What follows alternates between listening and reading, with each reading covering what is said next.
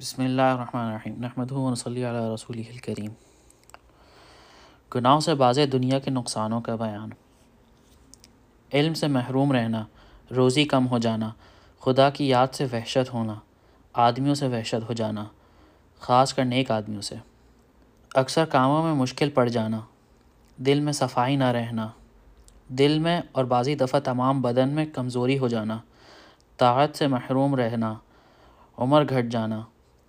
توبہ کی توفیق نہ ہونا، کچھ دنوں میں گناہ کی برائی دل سے جاتی رہنا،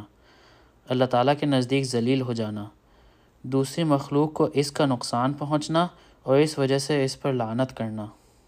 عقل میں فطور ہو جانا، رسول اللہ صلی اللہ علیہ وسلم کی طرف سے اس پر لعنت ہونا، فرشتوں کی دعا سے محروم رہنا، پیداوار میں کمی ہونا، شرم اور غیرت کا جاتا رہنا، اللہ تعالیٰ کی بڑائی اس کے دل سے نکل جانا، نعمتوں کا چھن جانا، بلاؤں کا ہجوم ہونا، اس پر شیطانوں کا مقرر ہو جانا، دل کا پریشان رہنا، مرتے وقت منہ سے کلمہ نہ نکلنا، خدا کی رحمت سے مایوس ہونا اور اس وجہ سے بے توبہ مر جانا۔ عبادت سے باعث دنیا کے فائدوں کا بیان۔ روزی بڑھنا، طرح طرح کی برکت ہونا، تکلیف اور پریشانی دور ہونا، مرادوں کے پورے ہونے میں آسانی ہونا، لطف کی زندگی ہونا، بارش ہونا، ہر قسم کی بلا کٹل جانا، اللہ تعالیٰ کا مہربان اور مددگار رہنا، فرشتوں کو حکم ہونا کہ اس کا دل مضبوط رکھو، سچی عزت و آبرو ملنا، مرتبے بلند ہونا، سب کے دلوں میں اس کی محبت ہو جانا، قرآن کا اس کے حق میں شفا ہونا، مال کا نقصان ہو جائے تو اس سے اچھا بدلہ مل جانا، دن بدن نعمت میں ترقی ہونا، مال بڑھنا، دل میں راحت اور تسلی رہنا، آئندہ نسل میں یہ نفع پہنچنا، زندگی میں غیبی بشارتیں نصیب ہونا، خواب میں یا اور کسی طرح، مرتے وقت فرشتوں کا خوشخبری سنانا، مبارکباد دینا، عمر بڑھنا، افلاس اور فاقہ سے بچا رہنا، تھوڑی چیز میں زیادہ برکت ہونا، اللہ تعالیٰ کا غصہ جاتا رہنا۔ حیات المسلمین۔ تقدیر و توکل کا بیان چل رہا ہے۔ حضرت معاویہ رضی اللہ عنہ سے روایت ہے کہ رسول اللہ صلی اللہ علیہ وسلم نے فرمایا، کسی ایسی چیز پر آگے مت بڑھ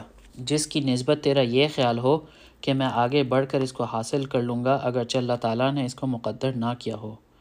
اور کسی ایسی چیز سے پیچھے مت ہٹ جس کی نسبت تیرا یہ خیال ہو کہ میرے پیچھے ہٹنے سے ٹل جائے گی، اگرچہ اللہ تعالیٰ نے اس کو مقدر کر دیا ہو۔ یعنی یہ دونوں گمان غلط ہیں، بلکہ جو چیز مقدر نہیں وہ آگے بڑھنے سے بھی حاصل نہیں ہو سکتی، اس لیے اس گمان سے آگے بڑھنا بیکار، اور اسی طرح جو چیز مقدر ہے وہ ہٹنے اور بچنے سے ٹل نہیں سکتی، اس لیے اس گمان سے بچنا بیکار۔ حضرت ابو ہریرہ رضی اللہ عنہ سے روایت ہے کہ رسول اللہ صلی اللہ علیہ وسلم نے فرمایا کہ اپنے نفع کی چیز کو کوشش سے حاصل کر، اور اللہ تعالیٰ سے مدد چاہ، اور ہمت مت ہار، اور اگر تجھ پر کوئی وقت پڑ جائے تو یوں مت کہہ کہ اگر میں یوں کرتا تو ایسا ایسا ہو جاتا، لیکن ایسے وقت میں یوں کہہ کہ اللہ تعالیٰ نے یہی مقدر فرمایا تھا، اور جو اس کو منظور ہوا اس نے وہی کیا۔ یہاں تک کہ حدیثیں جمع الفوائد سے نقل کی گئی ہیں۔ ان حدیثوں میں زیادہ تقدیر کا بیان تھا، آگے وہ آیتیں اور حدیثیں ہیں جن میں زیادہ توکل کا اور کچھ کچھ تقدیر کا بیان ہے۔ ارشاد فرمایا اللہ تعالیٰ نے، مشورہ لینے کے بعد جب آپ ایک جانب راہ راہ قائم کر لیں تو خدا تعالیٰ پر اعتماد کر کے اس کا اس کام کو کر ڈالا کیجیے، اللہ تعالیٰ ایسے اعتماد کرنے والوں سے جو اللہ تعالیٰ پر اعتماد رکھے محبت فرماتے ہیں۔ یعنی اس سے بڑھ کر اور کیا دولت ہوگی کہ خدا تعالیٰ پر بھروسہ رکھنے والوں سے اللہ تعالیٰ کو محبت ہے۔ جس شخص سے خدا تعالیٰ کو محبت ہو اس کی فلاح میں کس کو شبہ ہو سکتا ہے۔ اور اس آیت سے یہ بھی معلوم ہوا کہ توکل کے ساتھ تدبیر کا بھی حکم ہے، کیونکہ مشورہ تو تدبیر کے لیے ہوتا ہے، البتہ تدبیر پر بھروسہ کرنا نہ چاہیے، بلکہ تدبیر کر کے بھی بھروسہ خدا ہی پر ہونا چاہیے۔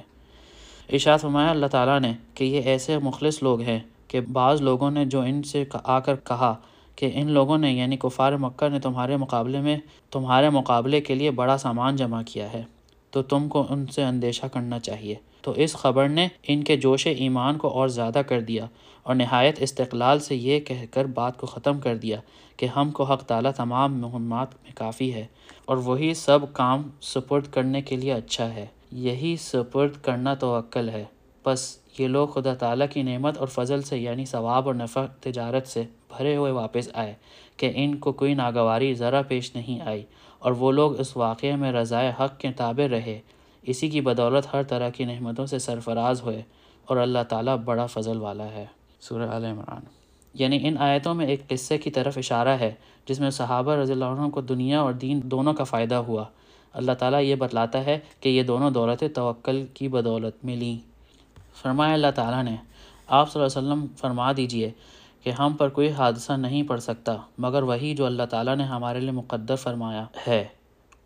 وہ ہمارا مالک ہے۔ پس مالک حقیقی کو تجویز کرے بندہ کو اسی پر راضی رہنا واجب ہے، اور ہمارے ہی لیے کیا تخصیص ہے، بلکہ ہر مسلمان کو اپنا کام اللہ ہی کے سپرد رکھنا چاہیے۔ دوسری بات یہ فرما دیجئے کہ ہمارے لیے جیسی اچھی حالت بہتر ہے،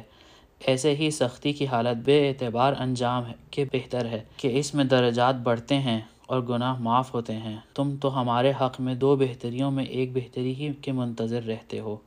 سورہ توبہ۔ فرمایا اللہ تعالیٰ نے کہ موسیٰ علیہ السلام نے جب بنی اسرائیل کو فرعون کے ظلم سے خوفزدہ ہوتے دیکھا تو ان سے فرما دیا کہ اے میری قوم، اگر تم سچے دل سے اللہ پر ایمان رکھتے ہو تو سوچ بچار مت کرو بلکہ اس پر توکل کرو اگر اس کی اطاعت کرنے والے ہو۔ انہوں نے جواب میں عرض کیا کہ ہم نے اللہ ہی پر توکل کیا۔ اس کے بعد اللہ تعالیٰ سے دعا کی کہ اے ہمارے پروردگار، ہم کو ان ظالم لوگوں کا تختہ مشق نہ بنا، اور ہم کو اپنی رحمت کے صدقہ ان کافر لوگوں سے نجات دے، یعنی جب تک ہم پر ان کی حکومت مقدر ہے ظلم نہ کرنے پائیں، اور پھر ان کی حکومت ہی کے دائرہ سے نکال دیجئے۔ سورہ یونس۔ یعنی اس سے معلوم ہوا کہ توکل کے ساتھ دعا زیادہ مفید ہوتی ہے۔ فرمایا اللہ تعالیٰ نے، جو شخص اللہ تعالیٰ پر توکل کرے گا تو اللہ تعالیٰ اس کے کام بنانے کے لیے کافی ہے، اور یہ کام بنانا عام ہے، ظاہراً ہو یا صرف باطناً۔ یعنی دیکھیے توکل پر کیسا عجیب وعدہ فرمایا ہے، اور اصلاح باطناً اس وقت معلوم نہیں ہوتی مگر بہت جلد سمجھ میں آ جاتی ہے۔